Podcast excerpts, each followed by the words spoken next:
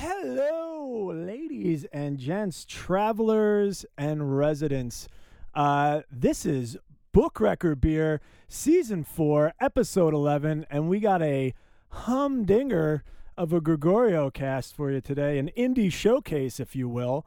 Um, this is this is gonna be uh, effing fantastic. Um, no idea why I censor myself.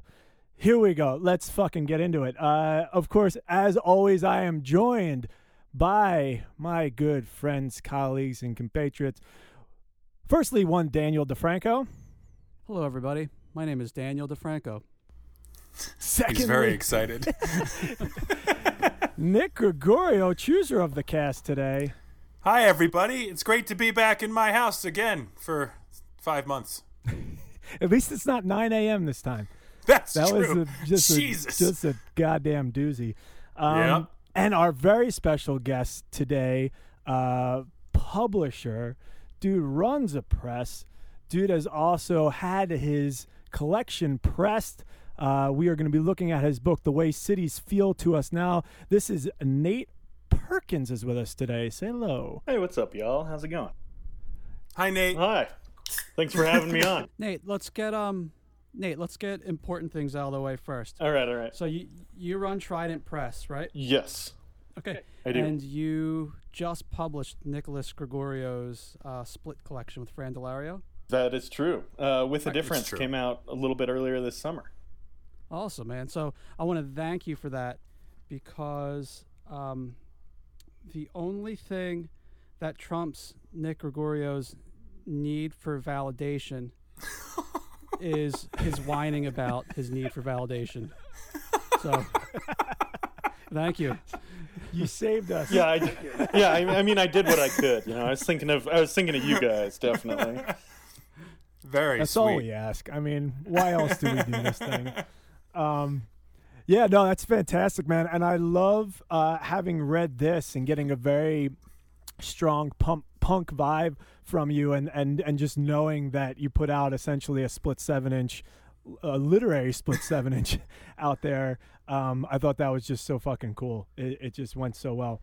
Yeah, that, I mean, that's the dream is to to run a press like you would run a tape label or something. So that that fit in perfectly. It was a great project, really fun to work on. Excellent. Yeah. And um, uh, along the lines, I like to start by um, introducing us as, as something strange.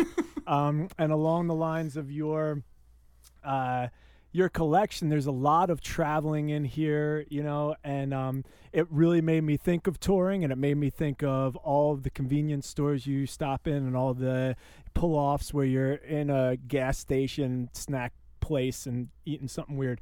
Um, so I wanted to think of some standbys.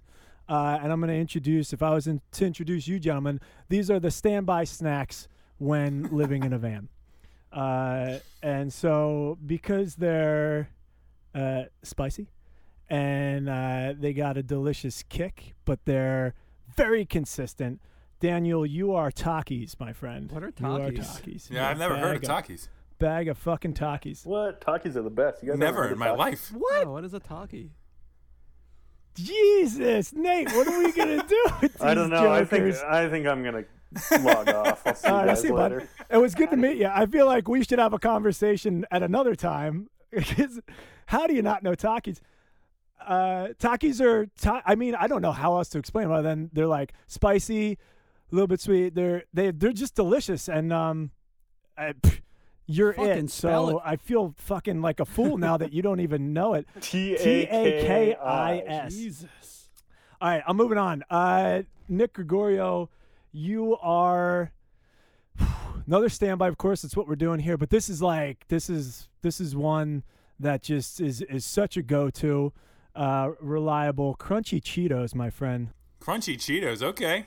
I like that. And Nate, because I feel like I, I, I don't know you that uh, well. I just have read your writing, and, and I get the sense that there's a lot going on there. There's a lot in there, and so you're a take five, my friend. I'll take yeah. You're a take I'll take five. There's a lot. There's just a lot in there. Uh, you got pretzels. You got some nougat, some caramel. Um, yeah. So so that's how I would introduce you, cats, if I was to introduce you as uh, standby snacks on the road. If you could leave that as a review on uh, the page for my book on Amazon, I'd appreciate it. Sure. Yeah. This dude's a take five. This is a take five of a Nicholas collection. Mahalik, you're not escaping this Yes, sir. introduction unscathed. You, my friend, would Never have. be uh, beef jerky. because you're Nice. uh, That's you're amazing. smoked. Sometimes. Listen, uh, That's, there you go. Yeah, uh, sometimes. That's you true. can, uh, true. you know, you're you're chewy, but Okay. always satisfying. Okay, there we go. Yeah, like like i- i- if you're hungry, I'm just enough to get you through. I didn't really think this through. I just wanted. Yeah. Well, yeah, I was gonna say you're just reaching. I can get you from Chicago to like You're, Minnesota. you're good. Yeah. On one stick of beef jerky. Yeah. Well, a whole bag, you know. Well, you know, you got a few. All right, let's let's move Let's on. Let's move in. Um, we can get hung up on that forever. Uh, so, Da- or Nick, I'm gonna I'm gonna I'm gonna pass the reins over to you. I want you to Right on. start this off and uh, and let's let's get this showcase going. Okay, rolling, so baby. Nate. Um, so Nate is is an extraordinarily prolific writer as well. He has Cactus, which is the short novel that came out on Trident. He has Wallop, which came out on House of Vlad just what a month ago. Nate. Uh, in what month is it? Yeah, Nice. Yeah, in June. Actually. Uh, and then we have The Way Cities Feel to Us Now, which came up uh, came out on my former press, uh, Maudlin House. Um, and you're also one of the punkest guys I've ever met. I mean, the, Cactus is the punkest fucking book I've ever read in my life. So well done there. Nick, can I stop you for one sec? Can I jump in Sure. one second? real quick? So you said he's incredibly prolific as well. Was that a humble brag was- for yourself, or was that as well as like among the other things that Nathaniel uh, Kennon Perkins uh, contains? I was mostly talking about myself. Okay, there we go. You had the perfect. You could have just said that me putting the take five out there and put it in your head, but no. All right, sorry. So no, you're good. So Nate, I think the first thing I wanted to talk to you about with this one was um, one story of yours in this collection features a man who cuts off his own nipple with two snips from a pair of scissors, and I want you to talk about that for a second. Well, uh, the whole story was just about a guy cutting off his nipple. Um, because I heard there was a guy that I knew who swore that his brother had done just that. Uh, I never met the guy. I doubt it really happened, but I, I thought about it a lot. I thought Well, about it a uh, lot. it's it certainly has Yeah. stuck with me. I mean, I I can like my teeth.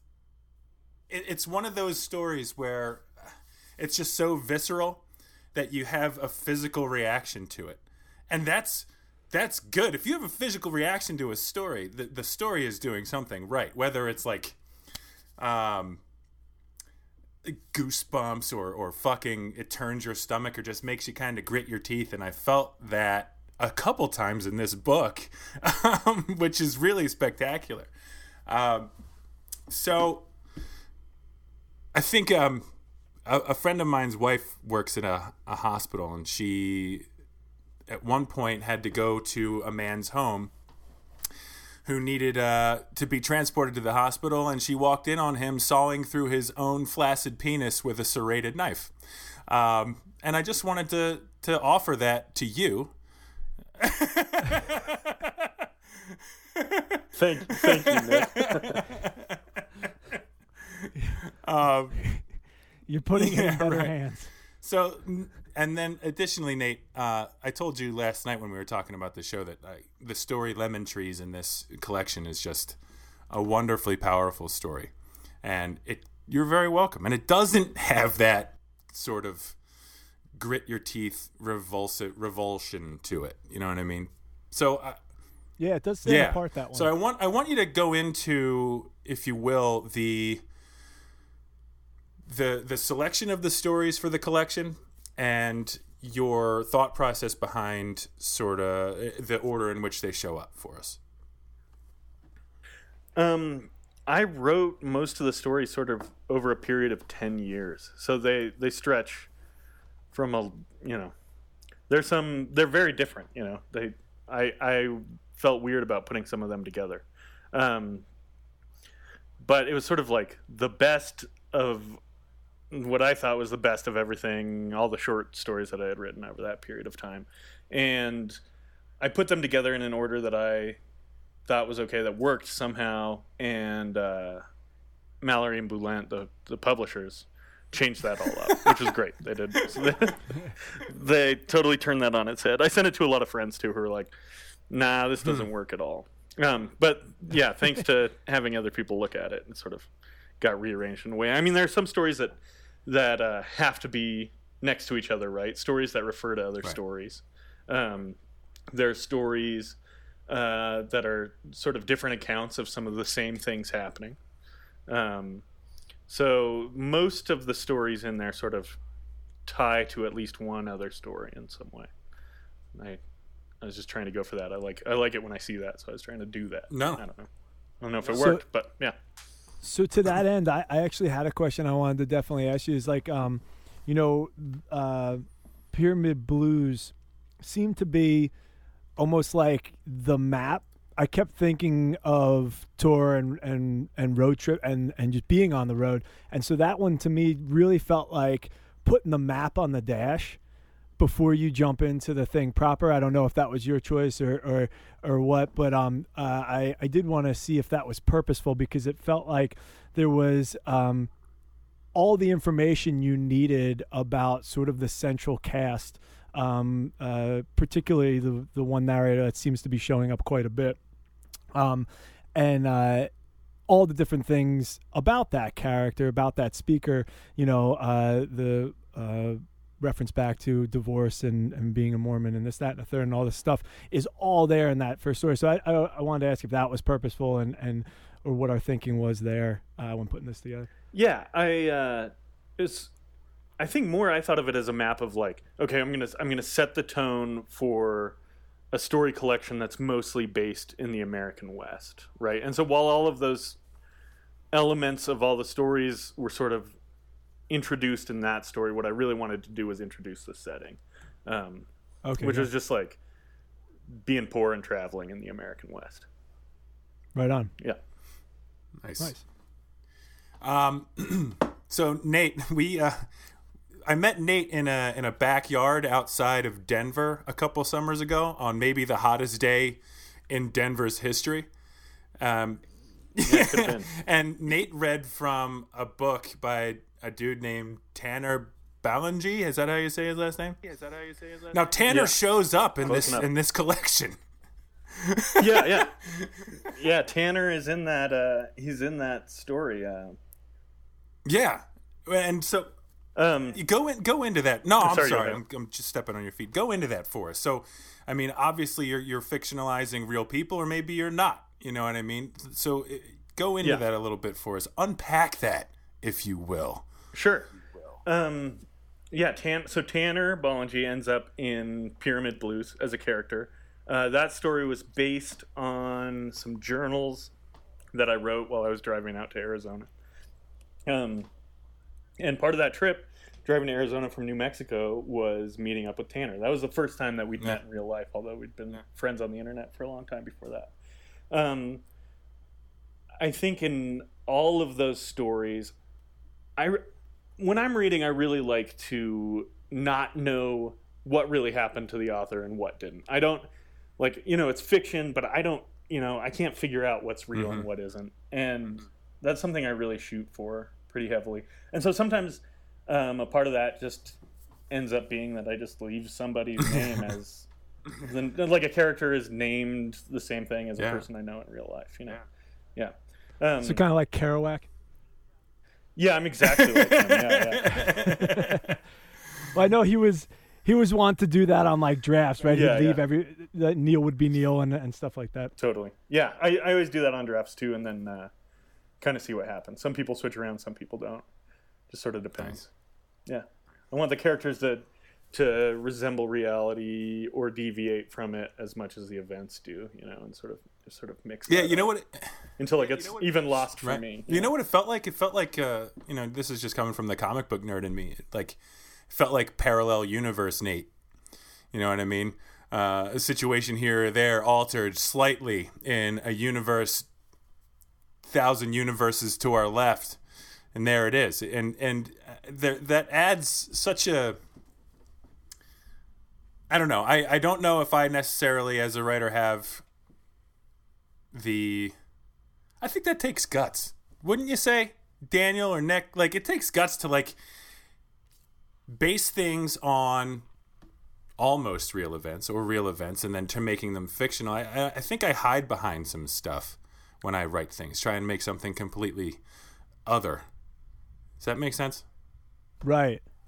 Yeah, I I I you know it was really interesting. I was thinking about that a lot um last night because uh, Daniel and I were entrenched in this uh surrealism uh seminar and and I was thinking a lot about creative nonfiction and this like need now uh, for a lot of people to to have a very clear uh, genuineness that the, that there is just an absolute sort of like um, the person doing the thing is worthy to do the thing kind of kind of situation. Like they're they're able to write about x because they have experience in x like that kind of thing. And and so i was thinking about that a lot because you know when you're talking about fiction um it, it, it's a very strange line that we're towing now between using our imagination and not and and and what gets labeled this and what gets labeled that and and the more labels we come up with and the more need we have for this genuineness um, if that's what we're going to call it which i'm not sure we should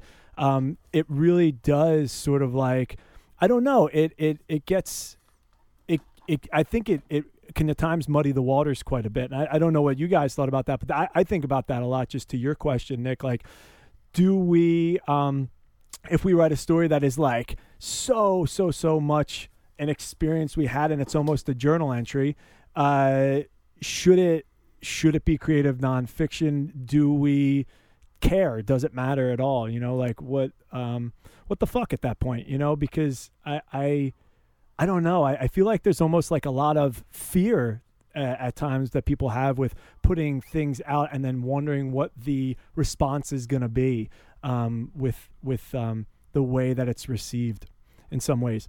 I don't know. Uh, perhaps I'm alone in that. No, I don't. I, I mean, I don't think it matters personally. I, I mean, I try not to think about it. What's what's the difference between creative nonfiction and fiction? I don't. I don't know. I don't. I'm not going to figure it out.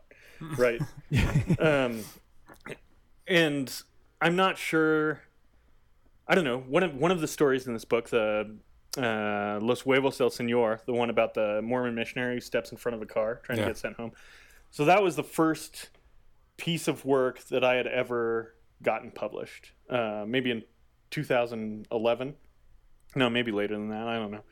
But um, that was published originally as nonfiction, right? Because that's what the magazine was looking for was was an essay.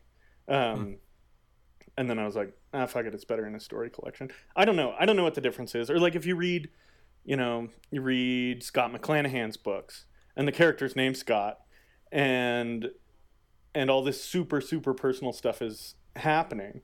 It's like, yeah, this is written by this character Scott was written by a person named Scott. It's beautiful. It's amazing. Is it creative nonfiction? I don't know. No, because he says it isn't. Right? I don't know. Right. Yeah. I don't Yeah, think it think matters so much. I, I always go back to like the JT Leroy thing and stuff too, you know, like that whole scandal. Um and and and how people were just so enthralled with it being real and it totally wasn't. And and then what does it matter then? Th- Then I, I almost felt like it had more worth then because then you're like, oh my god, this is actually all invented. Like this is this is a whole facade, you know, um, that's invented. Fill us in on that. What's what, that? What is the JT Leroy scandal? You mentioned it before, but Oh, I, I so, forget. uh, I'm sure our listener doesn't remember either. Yeah, in in the '90s, there was there was this um, uh, book that came out about it. I believe it was a 15 year old uh, prostitute, and he uh, was the author, and he had written about his experience. His mother was a, a prostitute at the truck stops, and and you know that's what a lot of the the book was about. It was it was this genuine, real thing, um, and so.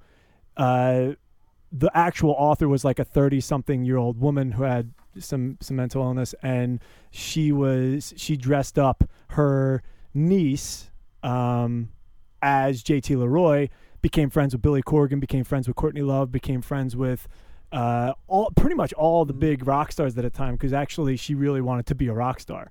And so she was rubbing elbows with these guys. And then when it came out that she was, you know, she was the manager, she was the actual author, and JT Leroy wasn't JT Leroy at all. Um, it, they, I mean, got dropped like a bad habit. And even now, look, nobody knows who the fuck she was. And it was, I mean, it was enormous. It was huge. I think there's even a documentary on it. As someone with many of them, In any case, no, it's re- being dropped like a bad habit is not that easy.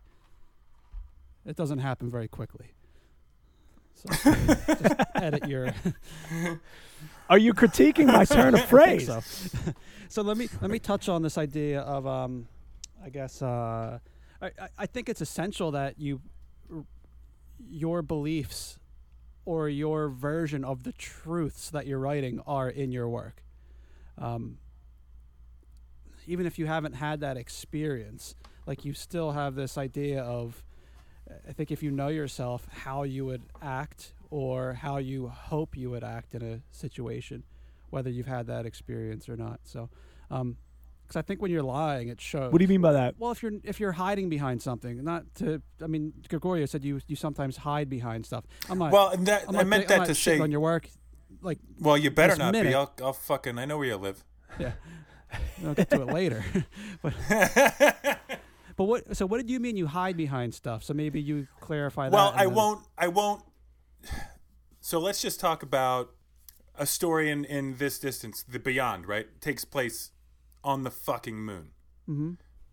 But that that that story came about because I was very deathly afraid of uh, my wife dying. You know what I mean? It's a fairly simple thing, and I thought about it a lot, and I thought about the things that I would say, and I thought about the things she would say, but I did not want to make it literal. I didn't want to sit here Like- like it's right, actually right. I wanted to make it where like this this this woman had to literally go and step through a portal into the next whatever it is um, because she had terminal cancer. So you know I what I mean? think that is hiding behind something. Right. I feel like you're looking at something and you're dealing No, with the yeah. real shit in the way that you know how. Well, then I, I suppose I Yeah. misspoke uh, because uh, you're. I think you're right.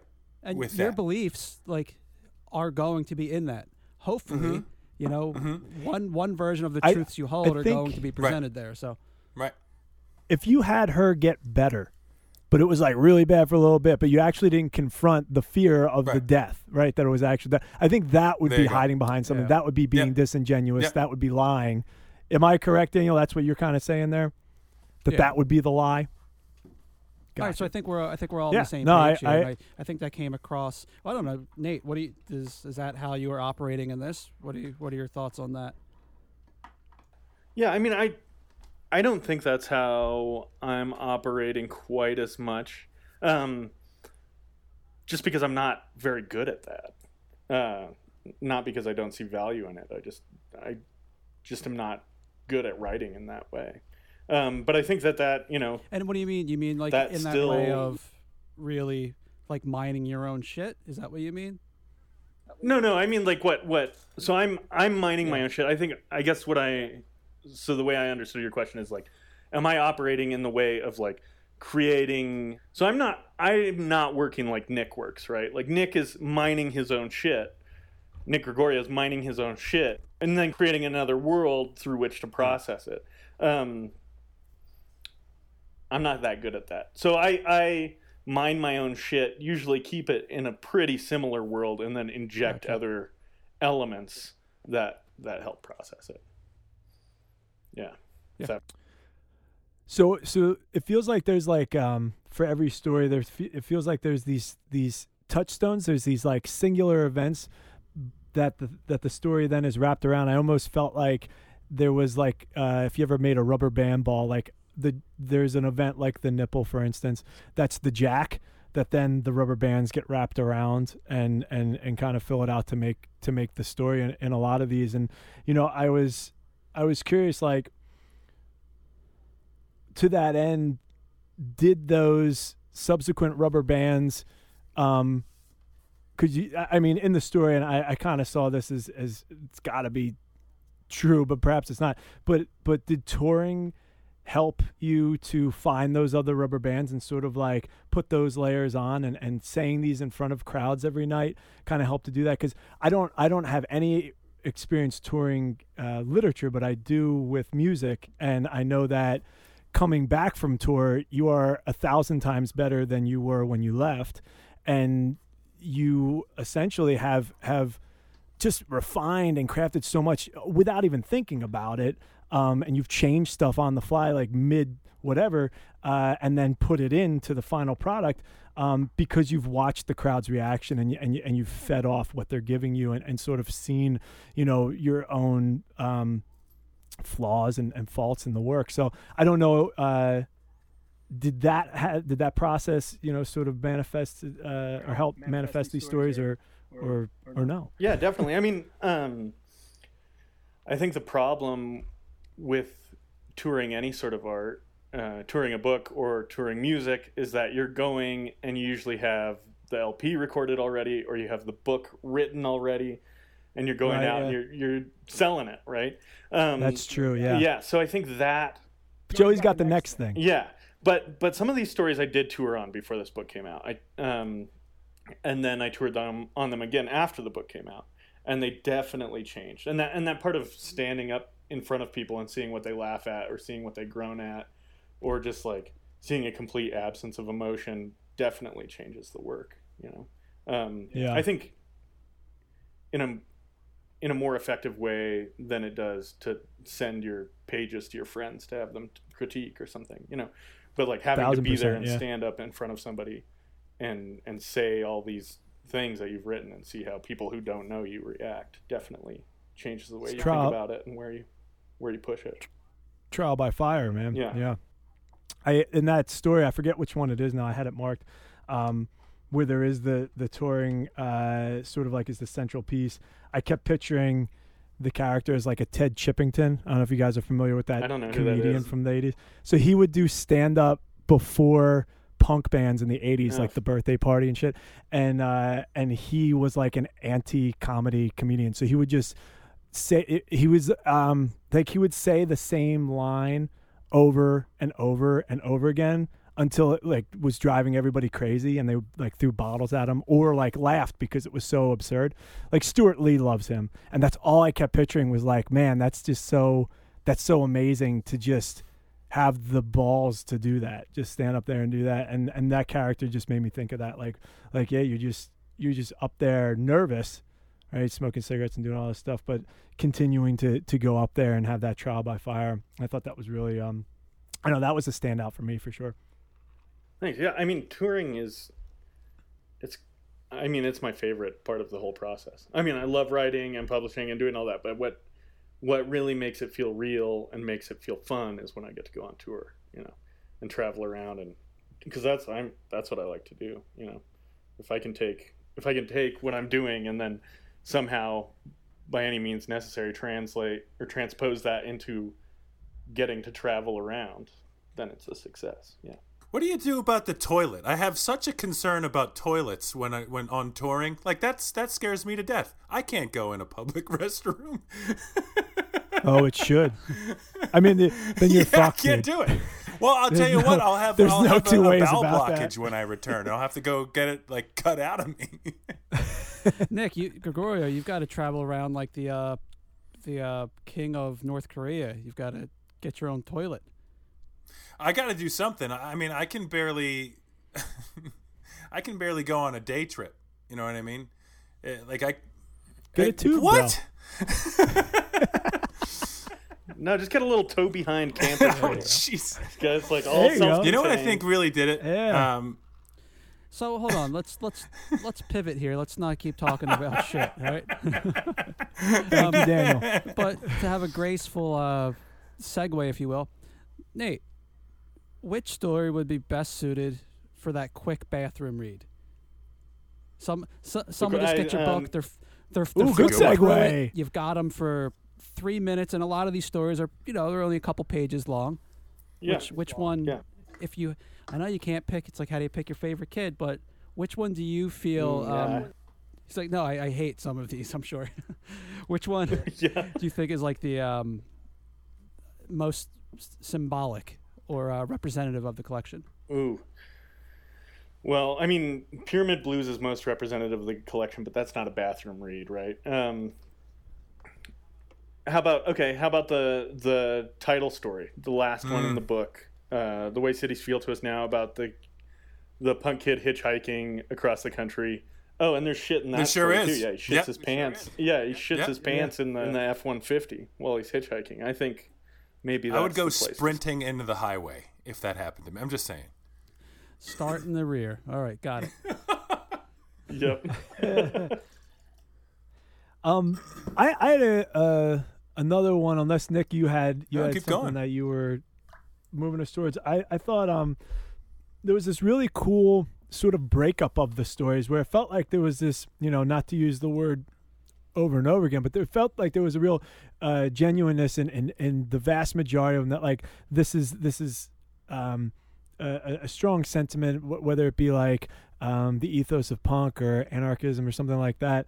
Um, and then there were these these other stories, like a few that were peppered in there, um, where like the the character is meant to represent those ideals, but is like the opposite, like is like a clear fraud, like in um in uh the threesome uh one where the dude has like the brand new JanSport pack or Yeah. uh, you know he's got a brand new pack Yeah, and, and yeah. and he's like yeah no I ride rail I ride rail Yeah, and yeah. uh he clearly has never ridden rail ever and um and he gets mangled and it's like I, that one I really sticks out to me because I, I was like, man, there is so much of that, right? Because there's there's so much talk, talk, talk, talk, talk about these really, really grand ideas and, and ethos and stuff like that, um, just in the world. But where's the action? And then there's a dude who's who's presumably the action, uh, and and he's a fraud. Um, and that that that's so so interesting to me because we almost never get like a real hero. So I was wondering your thoughts on like like the the the archetype of the hero um and and how that fits into your writing. Yeah, I don't, man. I don't know if I've ever met a real hero. I don't, you know, there's the archetype, but I, Right. I don't know if I've ever seen it, so I can't. There's more of the threesome dudes. Yeah, yeah, definitely. There are more frauds than there are, you know, Yeah. than there are achievers or or legitimate people doing things. There's more talk than there is action in the world. And I think like even if I try to write even if I try to write something that that falls under some archetype or some idea of the hero or some idea of the way things should be, I'm foiled. I can't ever do it. I just end up coming back to like the disappointments that are universal, right? And and not to say that's like I'm not trying to mean that as like in a negative way, but disappointment is a part of life, right? And I think that it's a major part of life, and uh, and it occurs more than it doesn't. And I think there's some beauty in that too. So I, I think even when I try to avoid that, it, it creeps its way back. Yeah, I mean, is there? That's the thing. Like, wh- what would a hero for you look like? Like, what right now would be someone who either in real life could be classified as a hero, or, or that that we could we could look to as as a hero? What would they have to do? You know, who would they have to be? Yeah, I don't know. Just I think honesty and kindness are like the most reasonable traits of a hero. If you can find somebody who's like, you know, honest always and kind always. They don't have to be nice always, you know. Yeah. But uh, but if you can be honest and kind, then you're as close to a hero as, as a human can get. I think.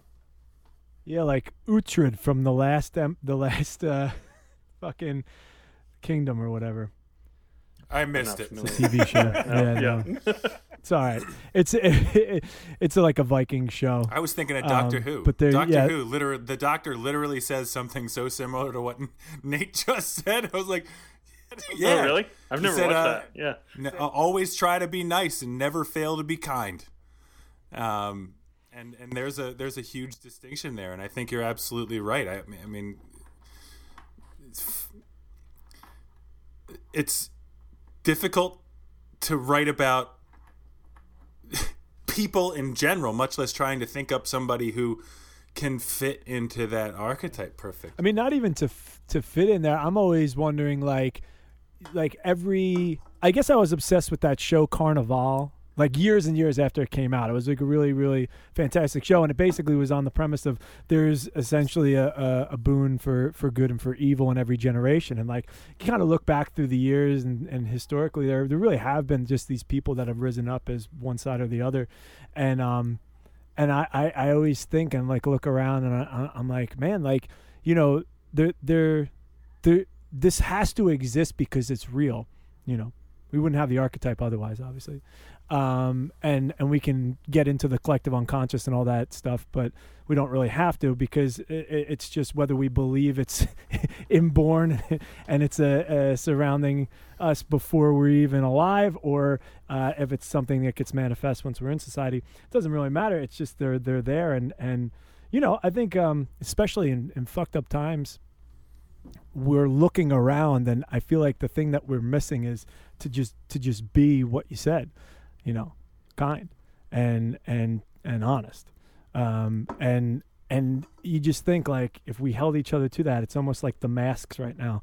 Like if we held each other to that, like how much better off we'd be.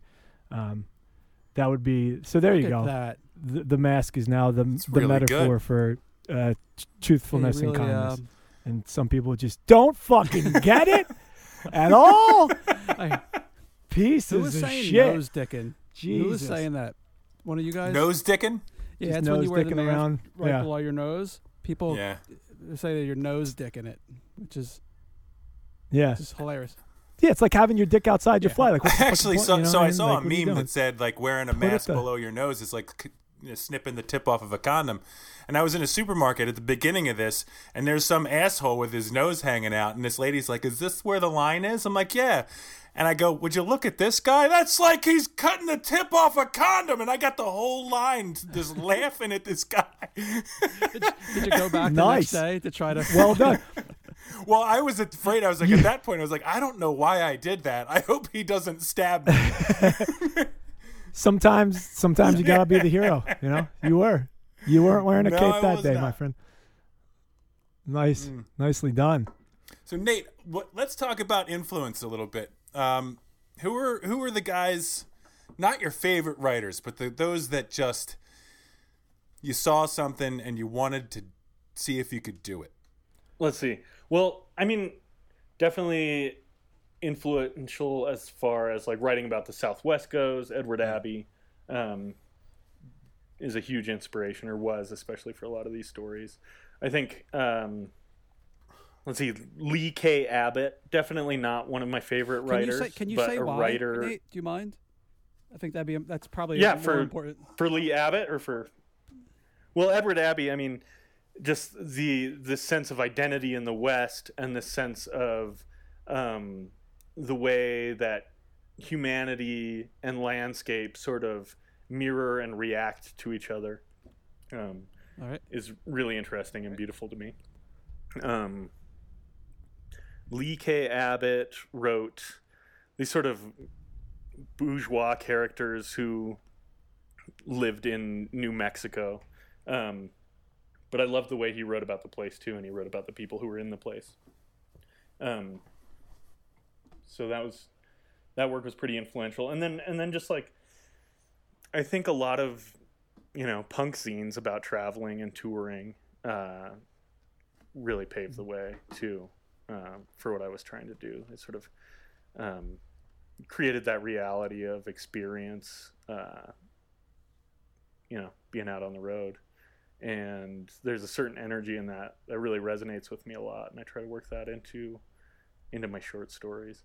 Uh, you know, really, uh, there you know some there's a story or two about touring as a writer. I think that I did that because I was inspired by Aaron Cometbus and his sort of relentless self promotion and touring of, of his zine. Um, and I think those things, even if I wasn't necessarily thinking about their language and their work as I was writing these stories, I think they definitely pushed me toward writing these stories. Any uh, music that influenced it at all? You know, Yeah. we're talking about punk and stuff like that. Yeah, I mean, definitely. Um, I mean, crossover between music and a book. Uh, Black Flag, definitely a huge influence. Henry Rollins, Get in the Van, big influence on a Yeah. lot of the way I think. Um, then the way that politics and experience come through punk in its many forms. Uh, I don't know. I mean, when I think about, I mean, just a lot of fucking crust music, a lot of, a lot of, a lot of anarcho punk. Um, I mean, yeah. To the to the complete converse of that, I guess I I actually kept thinking of um like early Modest Mouse, because there's like Truckers Atlas and all you know Oh, he's yeah. up in Washington and shit, and and there's they toured relentlessly, and there's Yeah. so many songs that are just like about that, you know, Lonesome Crowded West and shit like that. Um, I think he even has a line. What is it? Uh, uh, he likes reading books about the scene or something like that, and and that always stuck. with me. Yeah. I mean, I think I think in this book too, I was really influenced, and in all of my life, by country music. You know, there there are a lot of references to country country western artists in the book, um, and I think the way that country music deals with place too, and deals with heartbreak um, within the context of the of the places where you are uh, is pretty important. Yeah, Waylon being a preacher, right? That was uh that was that was cool. I really like that. The dude just didn't didn't, Didn't know know. who Waylon Jennings was. Yeah. I was like, oh, there's two, yeah. and then Um, well, Nate, I think at this point we have to begin wrapping it up. Daniel, do you have any final questions or anything for Nate? No, I mean, I, I want to thank him for uh, writing this. It's pretty good. Uh, I'm glad to have read it, and um, and I think it's the second best thing that Maudlin House has published. you see Yeah, that? yeah. See, he got that's good That's- shit right there. That's it. That that's see that's higher. That's a higher ranking than I would give it for Mothman House, but I, I appreciate Because that. Nick published two things, so he, now he's wondering. yeah, Oh, wondering. fucking bastard! You know what? I thought I can't Yeah. even like, when you when you say something nice, there always is a stinger to can it. rest easy. Oh, come on, yeah. yeah. I By know. now, it's season four, episode eleven. Nick, I mean, like, come sure. on. I was At like, this come point, on, Chuck, kick this football.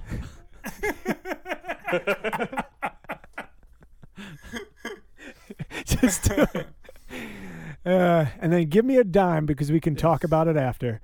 Um, yeah, I, I, you know, I think I, I asked uh, all my notes, everything that I that I had to say. I, I really, I guess the only thing I didn't, I didn't ask you, Nate, was, um, you know, if, um, there was a, a a point like if there was like to go back to my metaphor of the rubber band ball was there like a, a an event a, a defining moment that sort of like um uh, get imprinted on you your I don't want to say rejection of of religion if there was one or or, or your strong feelings towards it because there seems to be very strong you know feelings in the in a lot of these stories towards it Yeah. um particularly that you know uh, Mormonism and, and things of that nature. is almost a mocking quality to it throughout. So I, I was wondering if there was um, any singular thing, or, or that that just one day, or if it was over time. I think it was it was more spread out over time. I grew up uh, Mormon, and I went on a Mormon mission. I was a missionary for two years, between 2007 and 2009, and I had this idea right throughout my whole life of like, okay, I'm gonna go, I'm gonna go be a missionary, and my, and my purpose is going to be to help people, right? And it didn't take long before I figured out like. Oh man, maybe this isn't like really helping people. and so that just But you of don't know until you're in it, right? right? Yeah, yeah. Gotcha. Yeah, because that that does seem like any of those like uh, pilgrimages. You know, Mhm. those types of big events. They they always seem to be the thing that that, that pushes people one way or the Yeah. other. So you decided to be a writer to annoy people in a different way. yeah, Guys, you want to read my? Do you want to read my book? definitely. Yeah, I'm I'm really good at doing sales. I got this book that'll change your life, man. I've been saying that for longer than I've been writing. Oh man, that's the pull quote right Yeah. there. Well, Nate, thank you so much for joining us. Uh, for all of our fan out there listening, this has been Nate Perkins, author of Cactus, Wallop and the book we talked about today, The Way Cities Feel to Us Now, they are available widely, I believe, right, Nate? Yeah, right Yeah. on. Yeah, definitely. Um, yeah, you can he get is the editor in chief. Yes, Please do. please do. They're excellent. Um, he is the editor in chief of. news?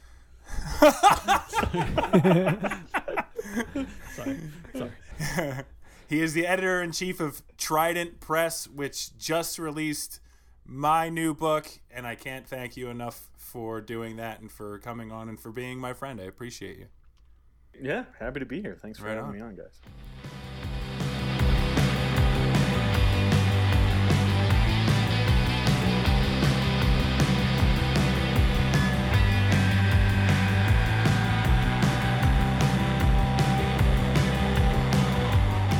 Right, and now uh, let's jump into the record section here. We have another uh, wonderful guest on this indie showcase that Gregorio has put together for us. This is uh, Cody Bluett of the band Dweller. Um, their new album, Aquarium, is coming out. Uh, it's not out yet, correct? No, Cody, say not. hello. Hey, what's going on, everybody? Thanks for having me. Hi, Nice. Do we do we have a release date? Yeah, it's welcome. September 18th. September Fantastic. 18th. And and and is that going to be out on uh, Bandcamp? Yeah, we're assigned to the label Forged Artifacts out of Minneapolis. Um, and so they're going to release it on tape and digital there and hopefully on streaming services as well. And if Fantastic. you can't uh, wait for it, like if you like what you're hearing today from this podcast, I already put it up on LimeWire, Kazaa, ShareBear. Uh, I'm all for Napster was wasn't working for me. I'm all for it. Yeah. Yeah, Yeah, Napster's tapped out. Uh, Oh wow! nah, it's it's actually still one of the choices. Like if you go So through a third Is it? party and try and put your stuff on streaming services, like Napster's one of the choices. And there's like 14 sense. Japanese sites. like Yeah. it's uh it's pretty wild. But in any case, let's um let's jump in here. So I am uh super excited to have you um on here with us today and you are uh primary songwriter, guitar and vocals for Dweller. Yeah, it's me and my other friend Luke Harcel. We've been playing music together since college. We were in a band then um, called Family Vacation, and then as things as we graduated and things evolved, we got a different rhythm section, and with two of our best friends. Um, yeah, and that's that's where it is. So you're four Excellent. piece. Very good. Yeah, Yeah. yeah. Two two guitars, two vocals, um, bass and drums. Very, Very cool. good. Awesome. So uh Nick, why don't you take it away? I know you got some some things uh, that you wanted to get Yeah. into. So Cody, my friend. Um, so just for the our fan, um, we have.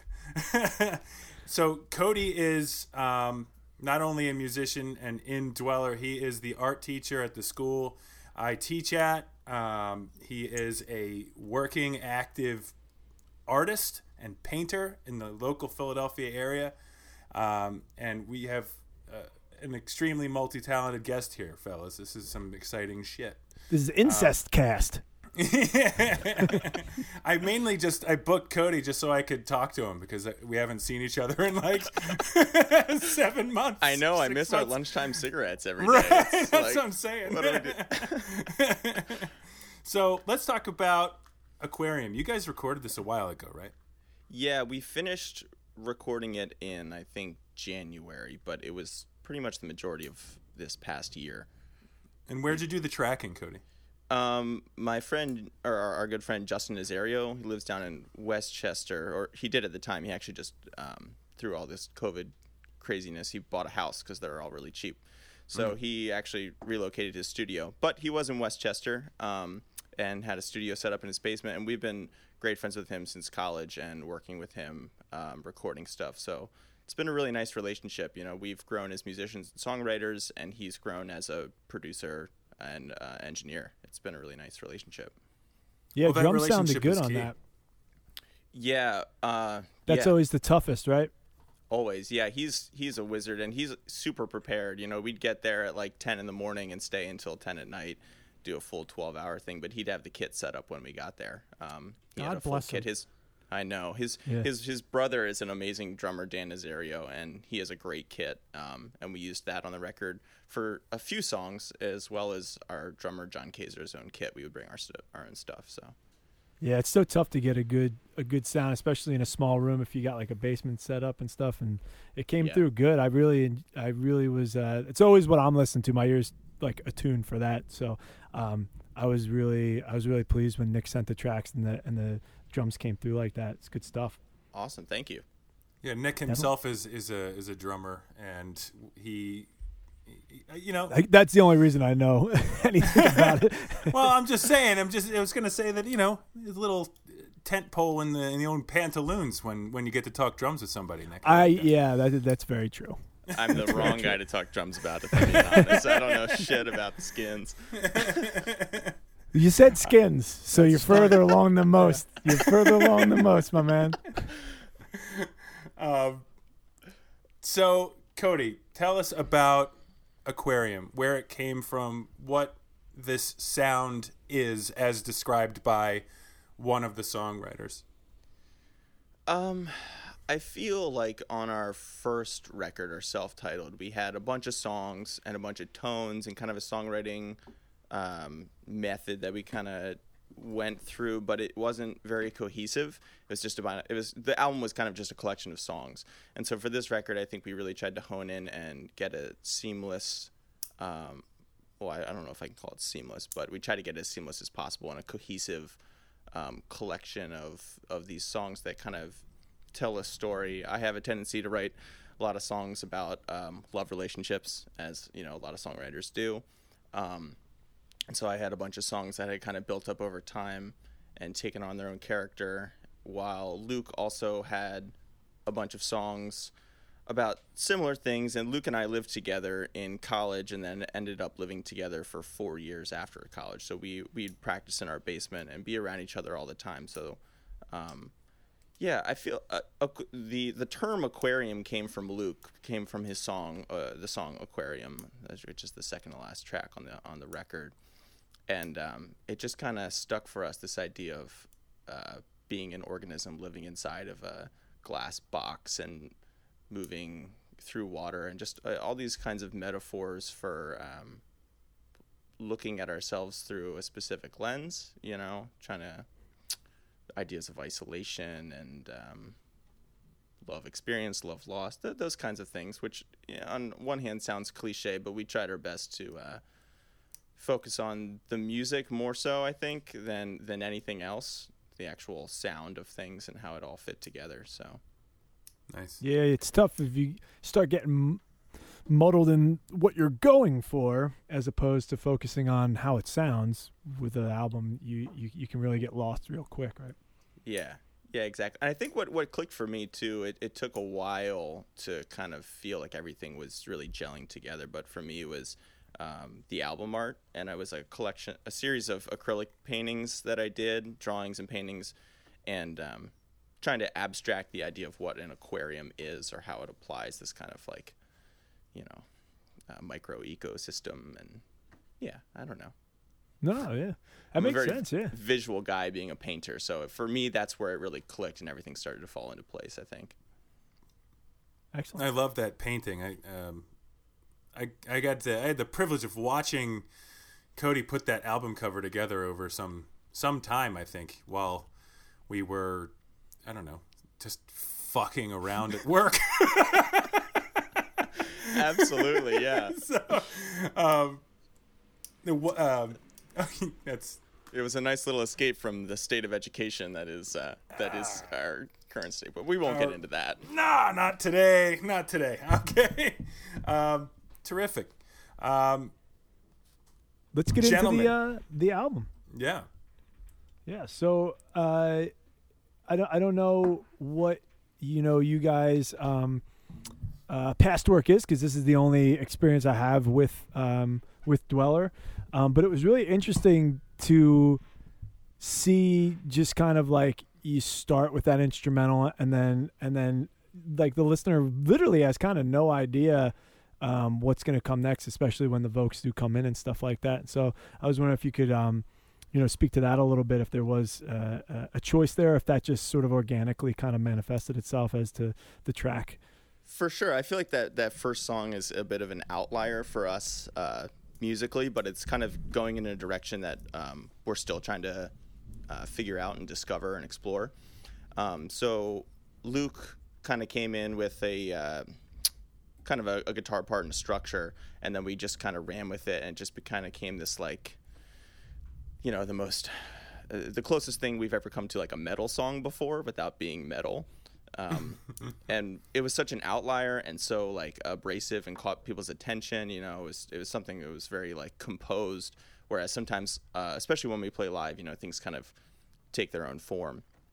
But um, I, I don't even remember who it was. One one of my bandmates was just like, "Yeah, we should have that song first, and like immediately cut at the very end to uh, that other song, uh, "Blue Van Black Sky," this kind of like driving rock, traditional kind of rock song. And I was immediately, I was like, "Absolutely, yes, done. That's that's a great idea." so I can't take credit for that. I'm not sure whose whose idea that was, but it worked. out I think it worked out pretty well. So I'm I'm glad to hear you guys appreciated that. Yeah, that's a that's a great coupling. I literally I don't know if if you guys um you know uh, have a the diverse set of influences among you, or if it, if there is sort of like a core of, of of music that you listen to. But like I've been getting into a lot of um sort of atmospheric uh, like post punk and things like that, and there's a lot of these sort of wild musicians that start to show up and and that first track reminded me of like this will destroy you and and um uh, this this Japanese artist uh, uh, Haruomi Hosono and, and and some of these others that like are were doing similar stuff. And and I was like oh wow this is this is pretty wild. And then you get into the the next one and it just reminded me of like a track off of You Forgot It in People from like Broken Social Scene or something like that, which was a cool, you know, sort of like pairing. Um, and it, it was it was really it was really neat to kind of like ride that wave a little bit because, um, yeah, just the not knowing what was going to come next when you realize that wait, there's definitely going to be vocals on this at some point, like, and then when they come in, it changes it significantly. Totally, yeah. I yeah, I'm a huge "This Will Destroy You" fan. They're they're one of my favorites, and um, nice. Uh, The motherfucker talks about them all the time. It's like No I- I- shit. well, I was gonna wear. I was gonna wear the. Their, I have a T-shirt of theirs because that was actually one of the one of the first shows fucking we went to as a band together was to see them play at uh, at the church here in Philly, and it was just such a fucking rad show. And they're just so could heavy imagine, and yeah. so emotional, you know. And um, so I think that was a good bonding experience that has totally informed, uh, especially this record compared to the last record of wanting to be heavier and how to use that kind of heavy sonic texture to create that uh, some more emotional content. Well, it's Yeah. certainly heavier than the last record, which, as you know, I I, I was all about. Um, you know what I, I was detecting, Cody, and, and I could be totally off base because you know I'm I'm more grounded in, in heavier, faster music. Um, so the, it's some of the the chord progressions and changes struck me, and I guess the only word I could think of was like psychedelic. Um, and I and I was just thinking, I was like, this is like, I don't smoke Psychedelic. weed. Yeah, yeah. Like it didn't. It, like I felt like I wanted to get real high and listen to this record. Yeah, And there it is, right there. that's And- wonderful. Yeah, and I don't, I don't, I don't typically get high, so I think that's a high compliment. Hey, there it is. Hey, Um, he had that written for days. yeah, I did. I fucking did not. We believe you not. Yeah, I mean, Um, I- to to that effect, it's like going from from like post rock, like atmospheric, like post punk, and going into like psychedelic and folk music. I, I feel like there's like a happy medium in there, and um, we, me and my bandmates, we all listen to all different kinds of music, you know, and so I think it kind of bleeds it and tends to leak over in certain areas when songwriting, you know, because I I, I come from a a folk bluegrass background is kind of what I I was gonna-. Sorry. did not No, no, mean go to, to, to interject. I was literally gonna say, um, you know, do you do you listen to like Toy Soldiers from Philly and stuff like that? Like I was Totally. getting a very very Toy Soldiery vibe That's at so funny. point. My my senior year prom, the lead guy from Toy Soldiers came and played an acoustic set by himself, like in our Gallo, cafeteria He's- or whatever. Yeah, yeah, exactly. And then we ended up Gallo's the man. I ended up staying in touch with him, and we played with him at um, uh, at some park in West Philly. I forget. Um, Clark Park. Clark Park, yeah. Yeah, they used to have a festival there every summer, so we played with Toy Soldiers there, and so yeah, totally. Um, Yeah, they're great, man. I, I definitely was getting that that vibe. Uh, er, the earlier stuff too, um, when they were like a three piece. I don't know if that's when you you were hanging out. With, I played with them at the fire when they were three piece too, and and nice. I was definitely getting that. I was I was like, what is that band that I'm remembering right now when I'm listening to this? And it was them. Cool. Well, that's awesome. That's a great compliment. Thank you. They're they're a great band. Oh, for sure. Yeah, he's he's prolific too. Yeah. What are you drinking, Cody? What is that? Uh, the Shape of Hops to come. Oh, yeah. nice. Look, I got into Neshaminy Creek too. Hey, well done. Nick, I, I was listening you to Refuse Refused introducing me earlier. to this beer because this beer Ah. is the best beer. Yeah, they do a really nice job. It's like there. the sneakiest 8.7% ever. Yo, their beer will fuck you up, and you won't even know it. Seriously. Until you do. yeah, So you stand until- up to go take a leak and you'll stumble. yeah, you put your foot in the toilet. Um, anyway, uh, so where does the country bluegrass come from, Cody? Is that where your your your folks, where you're from? What's that? Uh, it all goes back to my dad. So my, my dad's a luthier. He builds stringed instruments for a living. Um, Bluett Brothers Violins. Shout out. Um, go check it out on bluettbrothersviolins.com. Um, but he's he's been building uh, guitars, violins, cellos, mandolins um, for 36 years now, I think, something like that. Wow. And he, him and my mom run run the family business, and the shop was you know three blocks from my house growing up. And um, so before I was born, my dad used to do all these bluegrass festivals throughout the summers and spring and bring a tent, sell his instruments, do repairs, bow herring, all that kinds of stuff. Um, and so once I was like 13, 14 years old, every summer we'd go and we went for maybe like four summers in a row. Um, and so I was just surrounded by bluegrass and folk music. Um, I actually started, I didn't start playing guitar. Guitar wasn't my first instrument. I started playing mandolin when I was like, I think it was like eight years old or something like that. Um, and I thought it was, you know, I was just like, oh, I'll play the mandolin because nobody else plays mandolin. That's cool. And then I was like, wow, there's not. And then I turned like 13, 14. I was like, well, I, no, nobody wants to play with me because I play the mandolin and nobody knows what that is or knows how to play along with that. So I'll, I guess I'll pick up a guitar and learn some of that. And And you have carpal tunnel at age 12. yeah, exactly. so Yeah. that's that's where the bluegrass comes from. Just being surrounded by um, all these musicians that my dad knew. He'd have like you know once a month music night. I'd sit in with that, and um, I would take. I took. I eventually did take guitar lessons at his shop. There's lessons out of the out of the shop, um, and I took lessons from a classical guitarist. He had a master in classical classical guitar. What was his name? Aaron Gaynor, I think. Um, so yeah, that's that's kind of where all that started, and then I was in high school, and my bassist, who I've actually known since I was a little kid, we grew up together. Um, In York, Oh, right? in York, Pennsylvania. Yeah, we did. We didn't actually play as a band until he joined Dweller because he moved from Kutztown, where he went to school, to Philadelphia. He works at World Cafe Live. Um, and so, but in high school, we started playing music together. He plays bass, I play guitar, and so we started covering songs and playing along. And um, yeah, from there, I just got into a bunch of uh, indie folk, indie rock music, like you know, like I was a huge Noah and the Whale fan. Started wearing skinny jeans, wearing moccasins. You know, went through that whole hipster phase. and um, uh, yeah, Was that so before or after after your uh, professional pogo career? that was smack dab in the middle of all, all that. I didn't know you could pogo in moccasins. it's hard, but you can. Let me ask you this: If you're from York, were you from the part of York known as Shittown, or were you on the other side of that road there? I was on the other side of that road in the in more. I was like right outside the city in a little section called Elmwood, Okay. um, which was a great neighborhood to grow up in. But uh, no, not shit town. I remember I played a show in New York, and a dude took me out, and he went, "You realize you're on the street that separates Shittown from the rest of York." And I was like, "No, sir, I, I did not know that. I thought you were going to kill me. I I just was along for the ride there." yeah, there's some street on the other side of York College that everyone's like, "Yep, that's that's where it's shit." And and live wrote a song about it.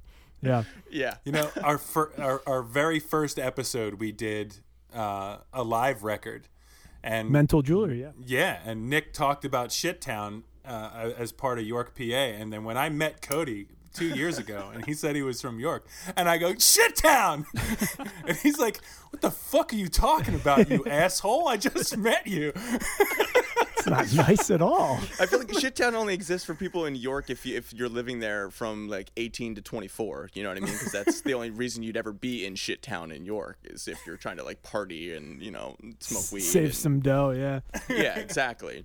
Living in a shitty one bedroom apartment, you know that kind of stuff. Of course. so, um, I guess I had a question just regarding, um, you know, what it's like to be. Obviously, you're uh, a teacher as well, and things of that nature. But like, you know, you're you're still really working and putting out albums and things of that nature. Um, how is it? How is it now? Like, you know, I, I remember years ago really feeling like being in a band was a blue collar job and you had to tour tour tour like what does it feel like right now to be putting out an album and to kind of be looking at the prospect of of not really maybe be a, being able to tour until next summer you know it's like a year that we, we really are in the unknown right now you know i mean i just got um some intel from um you know r5 that was like if there isn't a lot of money sent to a lot of independent venues by October 90% of the venues in America are going to close.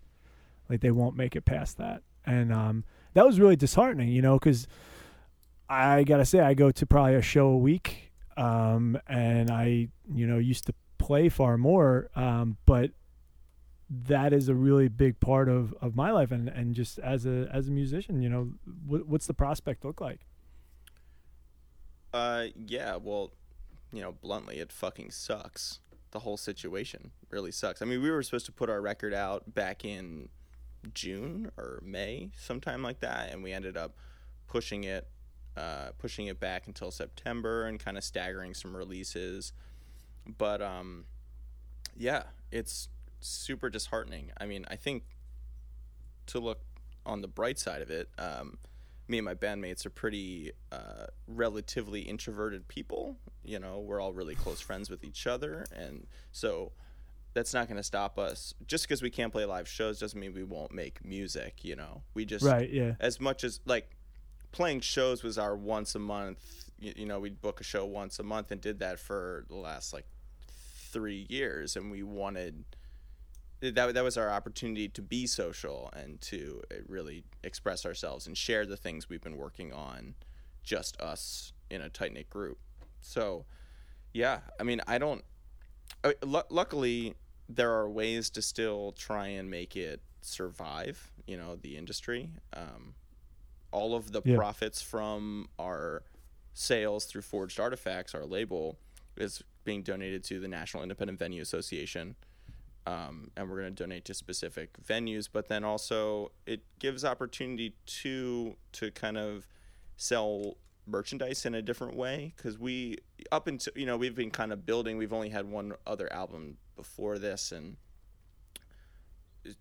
you know we only had our music printed on cassette tapes and nobody fucking buys cassette tapes so it's like uh, but now it's like I, I have a little bit more of a cohesive like aesthetic uh, visual art vision on um, about this record and so we have plans to like you know once a month like we're going to print some t-shirts and donate that to a specific cause and then hopefully get cds printed and then all the sales from that or we're going to donate that to a cause because i think it's different for us too as a band we all have pretty much nine to five jobs you know we're working Yeah. steady and so music is and uh, making records and songs and songwriting and this kind of like expressive outlet is really just us hanging out and so it doesn't feel like work. It's not a grind whereas i know a lot of a lot of independent musicians work and tour like you were just talking about tour relentlessly in order to make ends meet and get their name out there so they can be in a financially stable situation.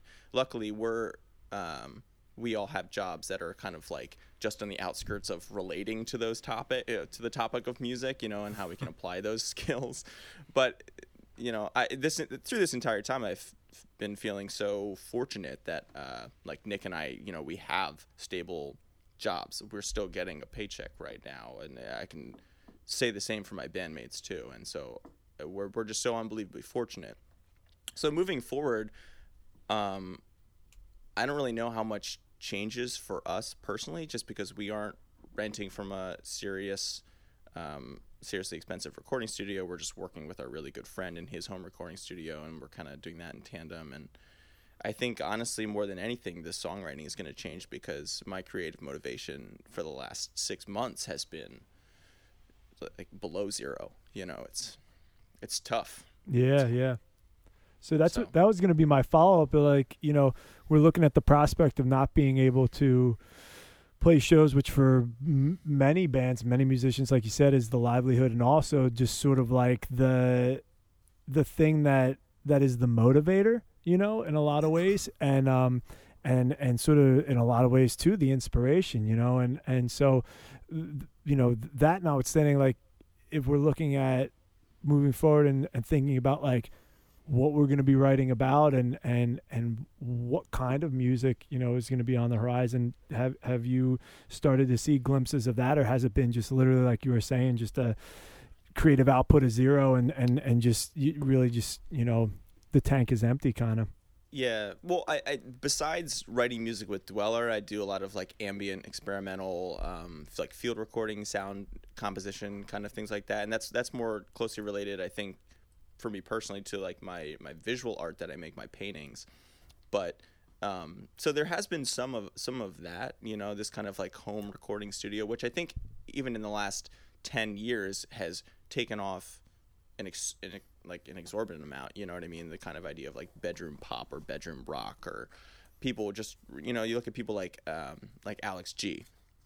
Um, I don't know if you guys listen to Alex G, but he literally No. just records in his he just records in his bedroom. He's used the same microphone forever, but a now he's on guy, like yeah, and he's recorded like I don't know, it's like twelve or thirteen albums now at this point. But it's it's always just been him and his instruments and his microphone in his bedroom, and you know it started out that way, and now it, it still is that way. But he's signed to like Domino Records and is recording with people like um, like Frank Ocean. He's like guesting on on guitar on songs for him, you know. And so it's like I think the idea of home recording is already kind of established in a place where it's pretty comfortable for people once they're once we all get beyond a certain uh, mental coping of the situation that I think that there will be a big explosive creative energy that's going to happen. I I don't really know what that looks like or what it's going to sound like, but um, that's something, you know, at It's least pretty exciting though, right? Yeah, absolutely. Yeah, it's like, you know, silver lining. It's you know, light at the end of the tunnel. Yeah yeah yeah Well, that's actually what I've been, I don't know, sort of looking forward to. There are very few things to look forward to at the moment, you know what I mean? And I think in my mind, it's always been okay, people are getting creative, people are being innovative, people are doing different things to survive, people are hanging out with friends in different ways than they did before. You know what I mean? Like sitting in a in a fucking parking lot and just ten feet away from each other and talking. Like that might seem like a simple thing, but it, it's getting it's breaking people's brains out of the standard of the way things were. And I think we are gonna look at some really interesting shit that that happens whenever you know whenever we we have some so- semblance of, of normalcy Um, yeah. But I find that to be like you said, it's a silver silver lining. But like, you know, when when is that gonna when is that going to happen? Who the fuck knows? Because nobody wears a fucking mask. Absolutely, yeah, exactly. and and Yeah, more man. spec- more specifically with with music, it's like the music industry has already been pretty much broken at this point. You know, it's already Yeah. a pretty fucked up space. uh, Yeah, so it's it's like um, it's just pushing it to the limit. It's such a shame though. All these, like you were saying, all these independent venues are are really struggling because they they can't hold shows, and it's kind of just gonna push the limits of how we interact with music at home. You know. Um, and Yeah, because if I see one more white guy playing acoustic guitar and singing into his fucking webcam, I'm gonna fucking lose it. Dude, I cannot fucking stand the live stream shit. It's so bad. Nobody wants to watch the the four squares on a computer screen and pretend like they're at a concert. Like that's fucking bullshit. Also, nobody wants to hear your dumb Sublime cover. Like, stop it. Yeah. Stop it. No one's making you watch them, Nick. You flip, you scroll through Facebook, You know, and, and, a guy does there. 40 ounces to freedom one time and he just doesn't hear the end of it. I just, I was drinking 40s. I was pretty into it because I had just learned it. You know, it's like, come on. Give me a fucking break. Like, come So, on, yeah. if you're gonna do anything, play Crash by DMB. You know, do something good. DMB. Jesus. He said DMB. You know, we practiced. We uh, me and the shit. me and the other dweller guys, we practiced for like the second. We didn't play together for like four months, and then we finally rented a practice space, and we played together for like the second time there last week. And Luke, uh, the other songwriter in my band, was like, "Yeah, guys, we should we should cover a Sum 41 song," and there was just like a good like 10 second pause where we were all like, "What?" Oh, what? and then we were all like, "Well, it's fucking quarantine. Why not? That sounds kind of fun. fucking like, who cares? fuck it." Those guys Yeah. have been, uh, or no, not those guys. Goldfinger has been been dominating the quarantine uh, live Yeah. cast scene. They sure have. They got that one Tony Hawk Pro Skater tune, and nobody forgot. And I like that band, so fuck it. I was gonna say they seem like they would Yeah, definitely be a band you like. Although John In your Feldmann like records like um like Kesha and shit now. Really? Uh, yeah, like he's a big time. Wow. Well, yeah. Good Ke- Ke- Kesha's garbage. Let's be honest. She's, Hey, uh, fuck she's not Kiss big Tell time. was a fucking. Gr- She's- she's- we're not going to even discuss. I don't even want to I am going to talk about it. It's a good Where tune. is Kesha. Kesha now? any Like, sort of. who uh, has who has heard that name in three years? Like it's Oh Christ, you guys she's on. so she's far- on a so, steady repeat at Gregorio's house. Apparently, No, well, see, here's the thing. I am like she's on there. Often. I am unfortunately tuned into what um, people in the mainstream music industry are listening to, and Kesha is huge. 2008. No, she reinvented herself after that whole court case in which she was being sexually abused by her producer. oh, Jesus. Um, I Yeah, forgot that happened. That's awful. Thanks. and like well, Thanks, good man. for her for coming out of that. Like a you Well, know, she doesn't do her whole, like, a like- phoenix. she doesn't do like the the crunk pop anymore, but she I'm telling you, she's enormous. Like her and uh I mean, you know, T Swift. Gotta gotta gotta be up on T Swift for fuck's sake. I think we've gone off the rails here. I'm not sure what we're talking about. Yeah, I'm not even sure where we're at because there's you're you're not uh, Cody producing any any cottage pop in the near future, are you? God, I wish. That's something no one could foresee. I love that cottage pop. I'm gonna steal that. Thank you. Well, um, let me ask you, though, like, uh, in in doing this, did you find in, in making this record that there was um, anything su- that surprised you? You know, like um, perhaps influences or, or, or songs that sort of like came out of left field or surprised you in, in putting together the album. Was there anything that um, you know really interested you? Because there's a lot of times when you're you've been playing with people for a, a while, and you know you get into a rhythm with them, and and and you you do it feels comfortable. But were there any tracks on this that you felt kind of pushed you guys? Uh, yeah, I think I think several tracks. Um, the one that comes to mind, I think that had the most. Well, there, there's two. Uh, the one the one track just took me rewriting it like seven times. Is fraud. Um, I think it's like Hmm. four or five on the album. Yeah, it's fine. Um, That's a good one. yeah, Master it's a, it's a s- What's Is it up? called Master Fraud or Fraud? They're, they're all called fraud. master. They're all 'cause called they're the master. It's a masters. master of master of the album. It's the master. Fraud Master. You know, that's the only one where I was master like, oh, track. Fraud Master. That's that's great. That sounds way more badass. well, you can still change But in it, this maybe. case, it'd be fraud master master. yeah, um, yeah, that's what the Master. strangly guitar on it. It's a, it was a great, that was a great moment on the album.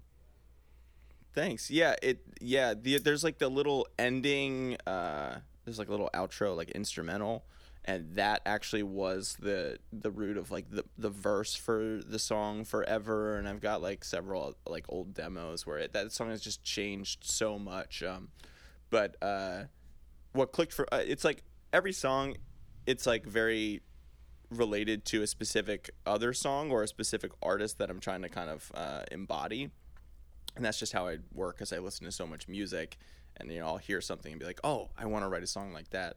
And I was listening to uh, uh, the album "Sleep Well Beast" by The National, and it was just kind of um, so much of that record is like so heartbreaking in this kind of like you know. Um, yeah, Matt Berninger's like deep baritone voice, and I know I don't have that voice, but I just wanted to kind of create that kind of uh, atmosphere in in that song. I don't know if it came across, but it was what ended up was 10 times better than where it had been you know seven times previously so um, that one kind of also also i there was like this super overdrive and like uh, reverse delay going on in the intro and uh, justin was in the studio and he was like yeah just like just just just start screaming.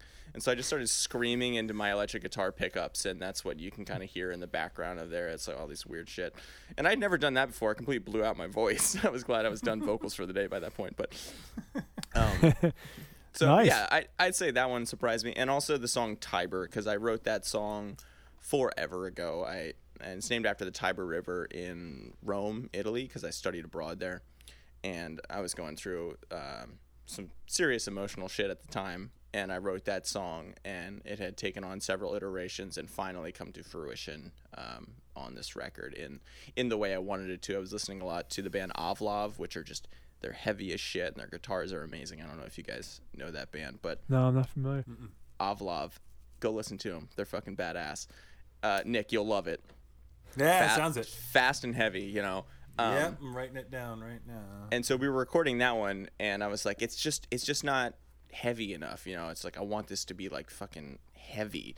And uh, justin's like oh well you know um, i forget we were like planning to come down. He's like oh yeah by the way i just got this like uh, this amp from my buddy that i went to school with that i grew up with and it's like this handmade uh, guitar amp um, I'm blanking on. I think it, I think it was called Tyrant, but it was in this like dark walnut uh, wood frame, like all hand built, and it's like a stack. It was like up to my shoulders, and uh, he was like, "Yeah, just put your guitar into this thing," and it was just perfect. The tone out of it was Oh, just nice. warm and loud, and just it was everything I wanted out of out of a guitar tone, you know.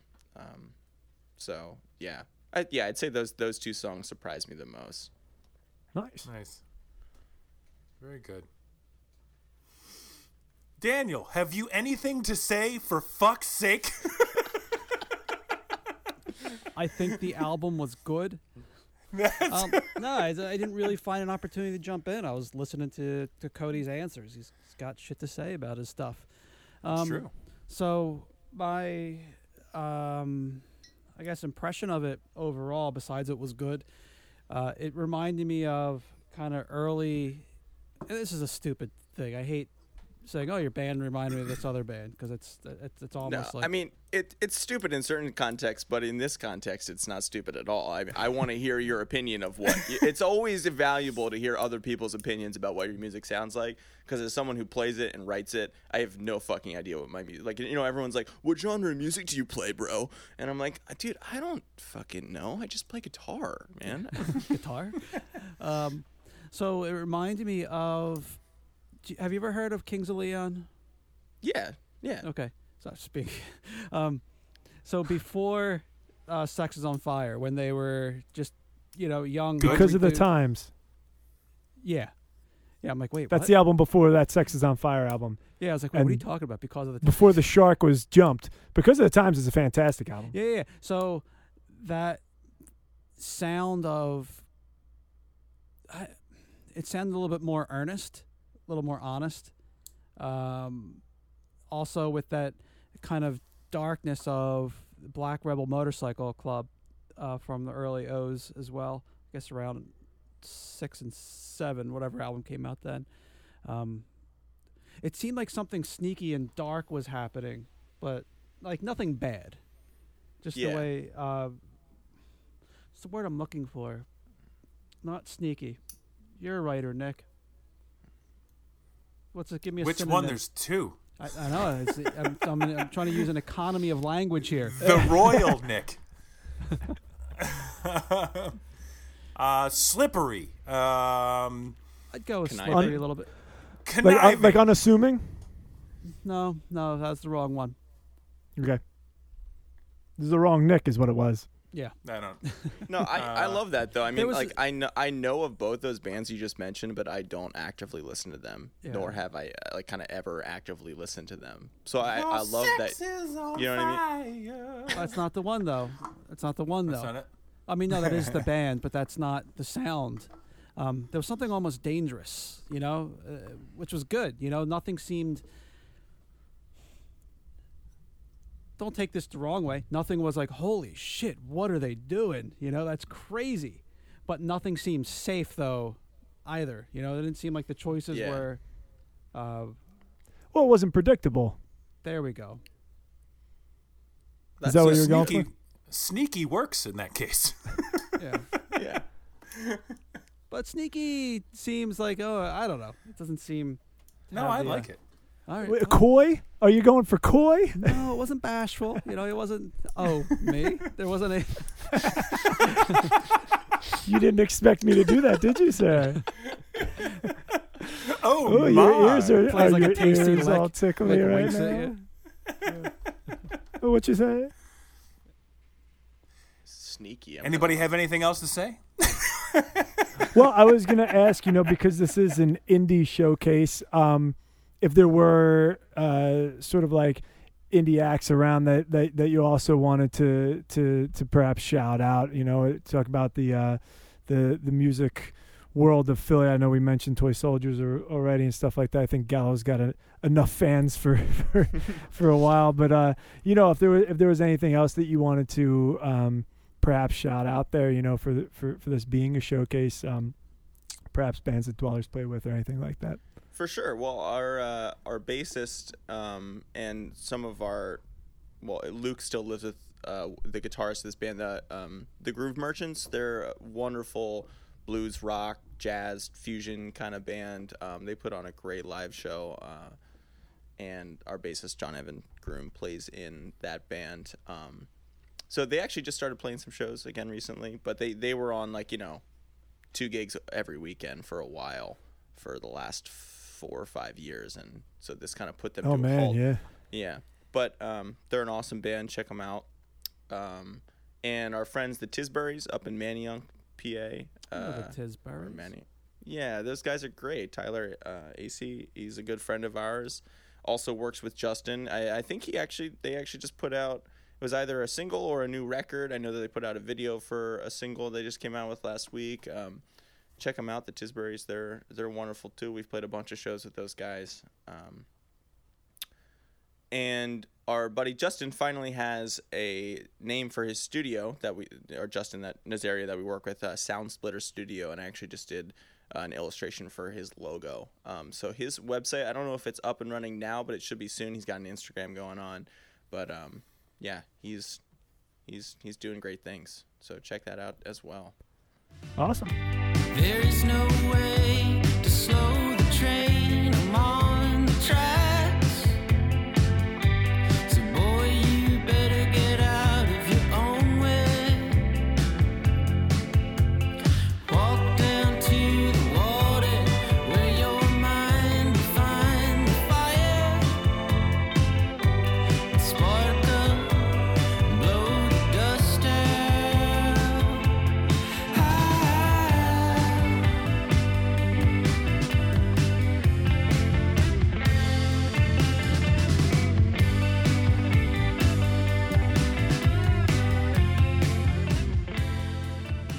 Cody, do you want to talk about some beer for a little bit? Sure, yeah. Let's do that. So tell me how I so wonderfully introduced you to Neshaminy Creek Brewing. Uh, we went there for. Uh, actually, I think it was before this, but we did go there for a coworker happy hour at some point. Yeah, the fucking So- did. I fucking forced that shit. yeah, Um, you did. yeah. Thank God. yeah. Um, yeah, I don't, I don't know. You just you give me random beers like literally every time I see you now because That's we true. don't see each other very often. So That's also I'm true. so so appreciative. yeah. Like like the the other one, I I, I just tried a, a black IPA. I didn't even know what it was. Like I couldn't read the label. It was all black, and I was like, what the fuck? What the yeah, that was Treehouse, baby. nice. Yeah. You're Yeah, welcome. You're, you're you're my How go-to beer guy. You know. yeah. I'm trying to work off those COVID beer pounds at the moment. Over the last six months, six nine months, you know, I've been working to get beyond the Hamm's beer life of, of upgrading myself, upgrading my diet to something Hamm's is- more palatable. Hamm's is is pretty shitty, but it's good. It's shitty in all the great ways. I, wa- like I a wanted to make like gasoline um, to it. yeah, nothing sure goes does. better than a bogan of Hamm's. I wanted to make a couple like five second Hamm's ads and just put them on the internet. Like, um, it's just it starts with a shot of a toilet, and then a dude just runs in and throws up all over it. And then the Hamm's logo comes up. It's excellent. I love it. yeah, I don't know. I thought it was funny. Nick, you drinking anything over there besides a giant fucking thing of water? Oh yeah, so I I made myself um I made myself uh sort of a mixed drink. It was uh, uh like I was saying some tequila, fresh lime and uh some uh, grapefruit hard seltzer. Um so it's a a a, a true paloma is what I like to call it cuz it's truly. But I didn't have a beer on me today cuz I knew you were going to be rocking some some brews, so I figured I would just pour myself a, a tall one and uh, and coast on that. Yeah, Very good. Daniel, you got a seltzer over there? I do have a seltzer. I knew it. It's uh the uh, Target brand, Good and Gather. Strawberry mango, sparkling water. Oh, very nice. Look at you. sparkling Wild water. Friday night for Daniel. I thought this podcast was book record beer. Yeah, we uh Well, will I've come. had several. yeah d- d- uh, Nick's Nick's got the uh, the beer on lock on this one. Typically, we are in my basement and many beers in by now. Yeah. um, but the the COVID has left us remote, and so like getting the beers that are chosen for the episode to one another is uh, proved to be somewhat of an arduous task given schedules and stuff like that at this point. So, what is the beer, Nick? Why don't you bring us to it? So I have two because it's uh indie showcase. I wanted to do a couple. And he So held the up first four fingers. This e- That's four though. that's yeah, it is four. It's four. I have two. So um for the first one I have it's called Devil Level. It's from Hidden River Brewing Company. Hidden River is uh if you're familiar with 422 and anybody around here thinks it's the worst road in the world. So hop on 422 and you travel away from Philadelphia, pretty much out to uh, close to Pottstown region. There's this little haunted ass house brewery that has several rooms that are filled with bookshelves. I mean, you could call each of those rooms individual libraries. They're wonderful and and they encourage you to take books. Unless I read the sign or made the sign up or something because I've stolen books from there. Um, anyway, Devil Level is a is a double IPA. It is dank as shit. Um, it- Have you already not- drank it? Oh yeah, I, have been drinking all night, man. What are you talking about? No, I know.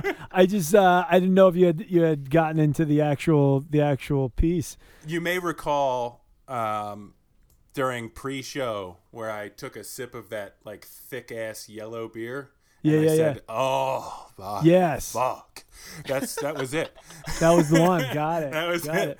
Um, Nick, don't pretend like you don't make that noise every time you sip a beer. that's it's it's not. Yeah, I do like just generally things. So yeah, you're not wrong. Um, so if if all of our fan listening um, doesn't know what when I refer to beer as dank, it it's sort of like that uh, sweaty gym sock taste, um, but it's so good. it's so good. Literally has a hint of like a, a joint that uh, like the roach Yeah. is still in the in the ashtray from like two weeks ago. It's like it's Well, I wouldn't know that. that. but people have related it to that, and I can tell. And like, it just it feels like.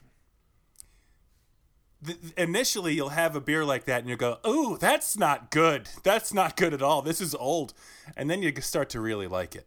And my God, this is one of those beers. They actually just brought Devil Level back out. Hidden River is one of the breweries that typically doesn't repeat recipes. They'll always do something new on their releases. So the fact that they repeated something is pretty big.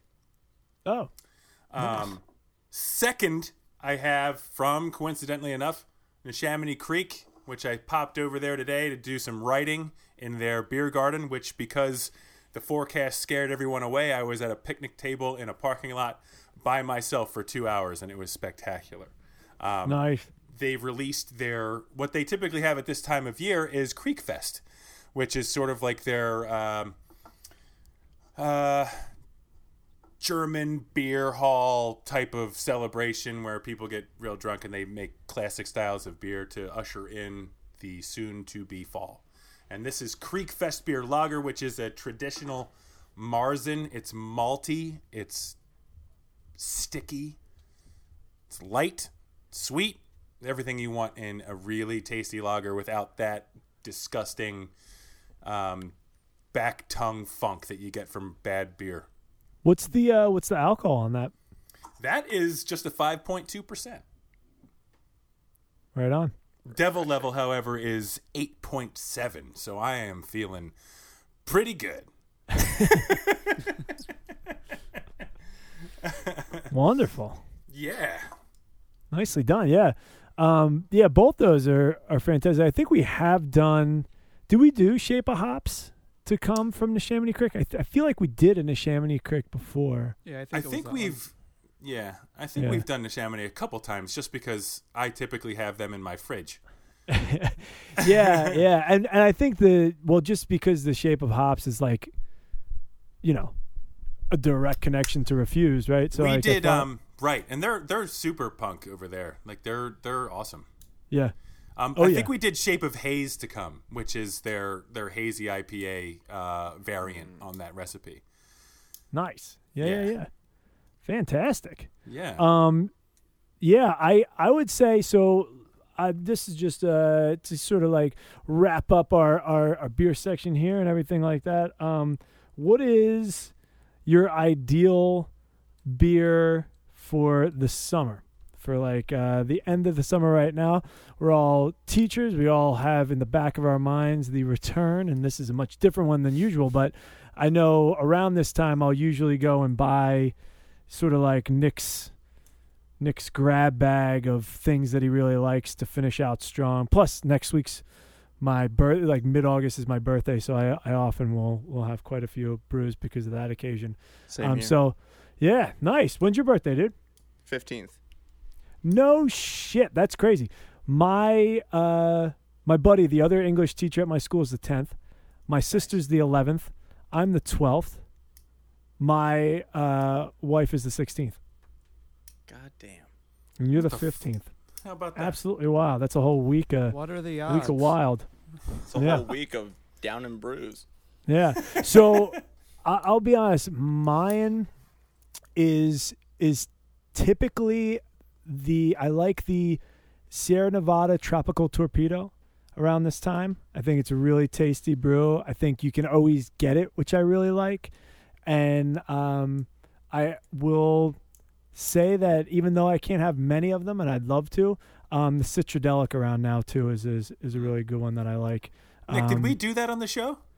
I feel like we did do Citradelic, but we might have done the Voodoo Ranger Uh, I forget which tire we did, um, but those are. I mean, they really can almost do no wrong in my eye. That fucking that that uh that brewery is incredible. So those are mine. Nice. Citrusy, citrusy. Codeman, what do you think? Uh, I've got two. I've been on a kick of uh, Dawson's Little Sip of Sunshine. Lawson's, Great beer. right? Lawson's. Yeah, my Lawson. bad. My, my You're apologies. drunk. Don't worry Yeah, about yeah. I didn't eat dinner yet, man. It's eight and a half- 8.7 percent is fucking me. Yeah. He also And, said little uh, ship of sunshine. And a, uh, I think it's uh, I think it's called. Correct me if I'm wrong. Uh, the Bodem. I think it's Bodem Half Acre IPA. I don't know. Nice.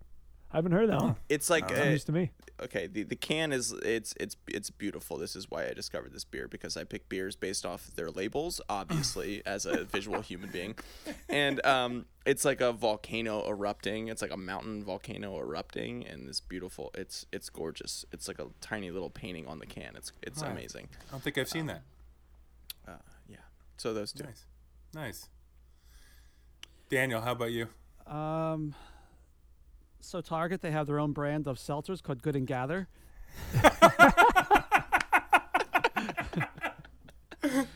I like the uh, strawberry mango with uh, some gin. Okay. Nice. Um, no, as far as beers, I don't really. Um, I think in the winter I try to go seasonal. Like I'll drink like darker stuff, but I'll drink dark stuff all all year all year round. Um, nah, That was the only thing I had in my fridge was that the fucking uh, Rasputin. And I was like, I'm not Mm. doing the Rasputin again. again anyway yeah no Yeah. um, I, I just I, this year i finally tried the um what are they called the seltzers in a can the uh white claws yeah, like Trulies and White Claws and stuff. yeah, Yeah. so I, I can't say i've been like getting down with those but i've had maybe like five of those and that seems um season specific Those will sneak up on you. Yeah. It's like those feel like there's a tincture of alcohol in there that's like now you're drunk. And and you're like, what the fuck was was that? It's not like beer you know, and there's there's a warming sensation. There's it's like the difference between taking acid and eating shrooms. Because the shrooms Totally.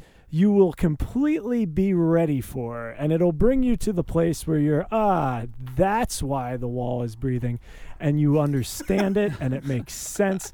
Whereas if you drop you will suddenly at one point see super mario and go fuck ah jesus i'm not ready for that.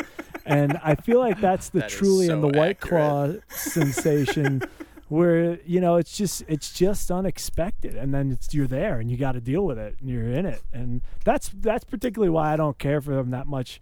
I know a lot of people have been getting down with them, especially this summer, because like GoPuff delivers them and Oh, shit, um, and you can just get them easily. But I'll still put on a fucking N95 and go into the beer distributor and and get some cases, because I know it. I'm comfortable with it. Mhm. I'm a Shrewman, dude, all all all the way. Um, I don't know how to fucking follow that up. That was a diatribe of brilliance. oh, thank you. um, I really, at this point of the year, I love um, Sly Fox's Hell's Lager. Ooh, that's a good one. That is a good one. Oh, Good baby, pick. crisp. It's like it's. I don't. I, I never know how to figure out how to describe it, but there's just that that first sip of beer after a really shitty day, um, and and and that does it. That does it. It's perfect. Yeah, Sly Fox. I, I wish they had a better batting average because they do have those few that are just really just like nice, like Yeah. well done. And then O'Reilly there's Stout, some- like the Hell's, uh, Yeah, Hop yeah. Devil.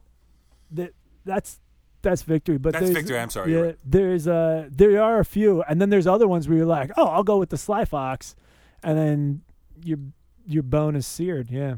Their Christmas beer fucking tastes like Christmas. Oh, you love that one. I fucking I'll drink You- that all this You are every a day. walking boner for that one. It's I'm so you know what I had it this is this is awful. I don't know why I associate this memory, but at my grandmother's funeral um, was at Brittingham's in uh, right on Germantown Pike in, in in I guess that's Whitemarsh. Yeah. Um, and the, we had the reception there afterward, and uh, as Irish families would, and they had the Christmas beer there, and it was so comforting and so wonderful. I was like, this tastes like Christmas, and this Christmas blows, but Yeah. not that much. but not that much now that I got you. Is correct me if I'm wrong. Is Sly Fox the beer that has the cans where like they the entire top comes off? Yeah, the Yeah. mouth, yeah. Oh my god, Yeah, brilliant, I know. Yeah. brilliant. Although I, I think they it. might have gotten rid of that recently. oh fuck. Somebody put out a thing though that you can you can do it to any can. Yeah, there's like that that like snap and twist type deal. Yeah. Yeah. I'll tell you what, Michelob used to put out a winter a winter beer that um to me was the one I think we already talked about this before on a cast long long ago, but it was a snowman with like these neon green gloves was on the bottle. Mm, So fucking good. nice. It was like there was a hint of marzipan or something in there. Ah. Ooh. It was, dude, there was something in it that was like, this is delicious. But it also had that um, callback to, to Christmas flavors. So, nice. yeah, I hear you. I hear you. Right on. Good shit. So, Cody Bluett, thank you so much for joining us. you did not um, blow it. Don't let them taunt you like that. and we're back in third grade. Um, hey, thank you so much for having me. it was a real treat, my friend. I'm, I'm Yeah, glad you you were able to do on. it. Seriously, it's a serious treat to get to you know actually talk with some humans about the music we're gonna put out because, you know, times as they are, doesn't happen very often. So thank So- you. Yeah, of course. Exactly, and yeah. before you go, plug the record. When's it coming out? How are the people going to get it? Go ahead. Dweller sophomore album Aquarium coming out September 18th. Find it on Spotify, iTunes, Tidal, I think even if you you know is that Jay Z's platform or whatever. Okay. Uh, but go to Bandcamp, buy it on uh, Fridays because Bandcamp has uh, Bandcamp Fridays where all the proceeds go directly to the bands. Even if you like any band and use a streaming service, go buy the album digitally. All that money goes directly to the artists on Fridays for Bandcamp. It's excellent. Yep. Um, Forged Artifacts are label putting it out on cassette tapes. If you're still into that thing, if you still drive a car from 1996 and have a cassette player in the car. I have a 2003 with a cassette player, so dope. That's what I'm talking about. so go play it. Uh, go go listen to it. Uh, keep an eye out for different merchandise. We're gonna do some posters, some T-shirts, some CDs. If you're into that kind of thing, and all the money from those is gonna be directly uh, donated to Black Lives Matter and uh, several other organizations here in Philly. So, yeah, there it is. Cody, do you have um, social media and stuff? Yeah, uh, our Instagram is old uns- underscore dweller, um, and I think we have a Twitter. I don't, I don't know. Uh, my buddy Luke. So it's, so it's very active. yeah, very. We're we're on Right on. Instagram. We have a Facebook too. I think I deactivated my Facebook. Um, hit us up, hit us up through Instagram. That's that's really the, the spot and Bandcamp. Yeah, Right for on. sure. And if you can't wait until September 18th, you said, right? Yeah. Yeah, uh, you can find it at Daniel's free shit at angelfire backslash geocities.com. I'm actually so okay with that. Just bootleg the fuck out of it. Let's go. hey, as long as people listen to it, that's all I care about. You know. Right on, brother. angelfiregeocities.com. So, to wrap things up, thank you so much for listening to our very special episode of Book Record Beer. This is the first time we did it. Hopefully, we can do it again. This indie spotlight profile of two artists that are really working in the scenes that they are working in, and they're doing great work. Um, so, we had Nate Perkins, editor of Trident Press, three books out. You can find him anywhere. He's excellent. And then you have Cody from Dweller uh, and Dwellers Records coming out, as you said. So thank you for listening. Please Check us out on social media at facebook.com slash book record beer podcast, on Twitter at book record beer, and on Instagram at book.record.beer. We're on iTunes, don't forget. And uh, we'd appreciate that star rating, baby. We'd appreciate it. Um, thank you so much. We'll see you for, we'll see you in one month, not four. I've had too much beer. We'll see you in one month for the final episode of season four. Have a great whatever this is when you're listening to it. Bye bye.